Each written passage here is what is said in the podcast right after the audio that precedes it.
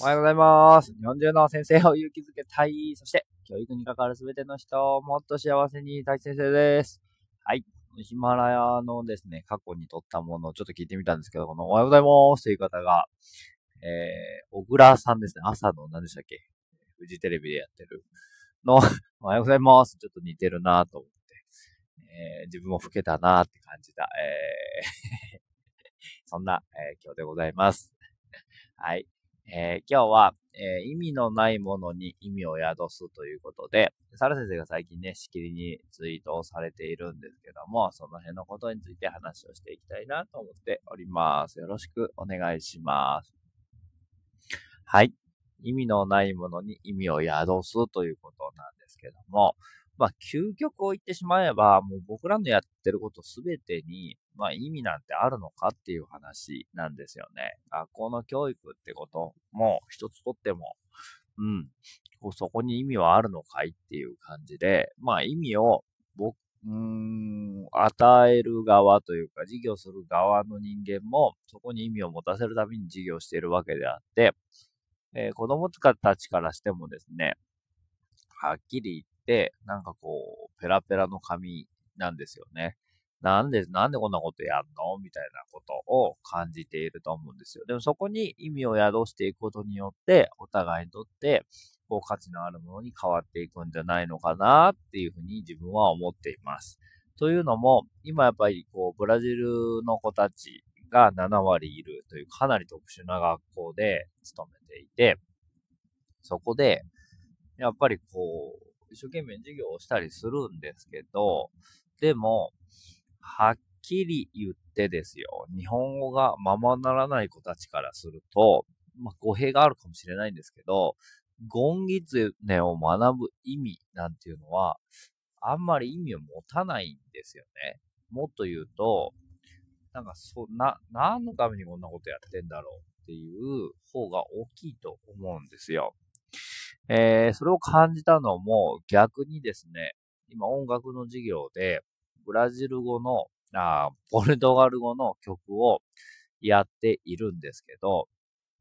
全然歌詞の内容がわからないんですよ。うん。なんだろうなって。でもなんか、あ、いい、なんかノリがいいなとか、楽しそうだなってことは感じられるんですけど、でも結局そこまでというか、うーん、なんかそこに意味があるのかなっていうのをすごく感じていて、言ってみれば僕、あの、自分がやってる授業なんていうのは全くその逆で、日本語があんまりわからない子たちに対して、日本語でバシバシ授業を進めているわけじゃないですか。そりゃつまんねえよなって 思うんですよね。で、そこをいかにまあ楽しくやったりとか、えー、なんていうのかな、ワクワクするように仕掛けていくってことが大事なんですけど、もう大前提日本語はあんまり分かってない子たちが多いので、全員じゃないですよ。でもその子たちに向けて、やっぱゴンギツネの授業をしたりとか、トヨタ自動車の成り立ちみたいなことをやっていくことっていうのは、ものすごくこう、負荷が高いんですよね、お互いにとって。こちらもそうですし、向こうにとっても、ものすごく負荷は高いけど得るものがそんなにないっていうところが、えー、すごく難しいなと思っています。じゃあどうやって意味を成り立たせるのっていうところだったりするんですけど、意味を宿す宿すのかってことなんですけど、例えばね、あの、トヨタ自動車のところであれば、うん、今世界で売れてる車ってどんな車があるかなとか、世界のこう、車のランキング、メーカーのね、ランキングを出したりするんですよね。1位がフォルクスワーゲンで、2位が、2位がルノー、日産三菱連合みたいな感じなんですけど、で、3位が、えー、トヨタ自動車。じゃあ、この、全然昔はね、全くこう、車も作ったことないような人たちから、今、世界第3位までになってるよねじゃあそこはなんでそこに3位まで行けたんだろうねっていう話をちょっとすると、少しだけ意味を持つことになると思うんですよね。お確かにねって。昔はもう外国の方が圧倒的に年間2万台とか売ってる時に、日本ではまだ数百台の車しか売れてなかった。作ってもなかったですからね。300台とか、500台とかしか、えー、売れてなかったんですよね。ということは各県にえー、車が10台しかなかったんだよね、みたいな話をして。じゃあそこからどうやって世界第3位になったんだろうね、っていうことを投げかけてみると、あ、確かにちょっと不思議だよね、とか面白いよね、って思ってやってくれる子もいるってことなんですよね。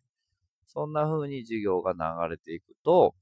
意味のないものに意味を宿すっていうことになっていくんじゃないかな。でもあくまでこれはこちらの意味付けであって、子供たちがそこに本当に意味を持ってくれるのかっていうのは別の話だと思うので、そこはちょっと注意しなきゃいけないなっていうふうに思っております。そうそう、日曜日にね、えー、久しぶりに実家に、えー、行ったんですけど、実家で犬を飼ったよって言って言ったので、じゃあ見に行こうかって言って、えー、行ったんですけど、えー、まあ犬もすごく可愛い犬で、なんか珍しいね。なんだこの犬ってカンガルーみたいだなっていう犬がいて、えー、まあ可愛いなとは思ったんですけど、そこで、ね、自分の、えー、お母さんがですね、大地このスーツケースいる？とか言って言ってくれて、ちょうどこう一番小さいね、一泊二日とか二泊三日ぐらいなら全然こと足りるようなスーツケースが僕欲しくてですね、ここのとこちょっとこう、イオンとか行くと見てたりしてたんですよね。そしたら、えー、なんか私もう一回り大きいの買おうと思ってたのに、買って間違えてこう、ネットで頼んじゃったのよね、みたいな感じで、えー、サムソナイトの結構いいやつをですね、もうあげるわ、とか言って、最初は1万円とか言って言ってたんですけど、払うよって言ったんですけど、あげるよって言ってくれて、なんか、これから使うでしょみたいな風に言ってくれたんですよね。で、それを聞いたときに、なるほど、と。なんかこっからこうやっていろいろこういうのをね、スーツケースを使って、まあ旅に出るというか、どっか出かけることが増えるのかなっていう意味を自分は宿したんですよね。なんか、おかんからもそれを応援されてるような気持ちにもなったし、ああ、そうそう、これぐらいのサイズがね、もうちょっとしたらもうちょっと大きいのが必要かもしれないけど、とりあえずこんなのがあるといいな。で、今度ね、12月、再来週かな、え沖縄に行くので、それでちょうど探してたんですけど、スーツケースも。で、あ、そういうの持つとやっぱりそういうね、どっかから来てっていうオファーが入るのかなとかいうふうに思ったりとかしていたら、またまた東京のね、大学の方からこのイベント出てくれませんかっていう学生さんから問い合わせがあったりとか、うん。っていう流れになってですね、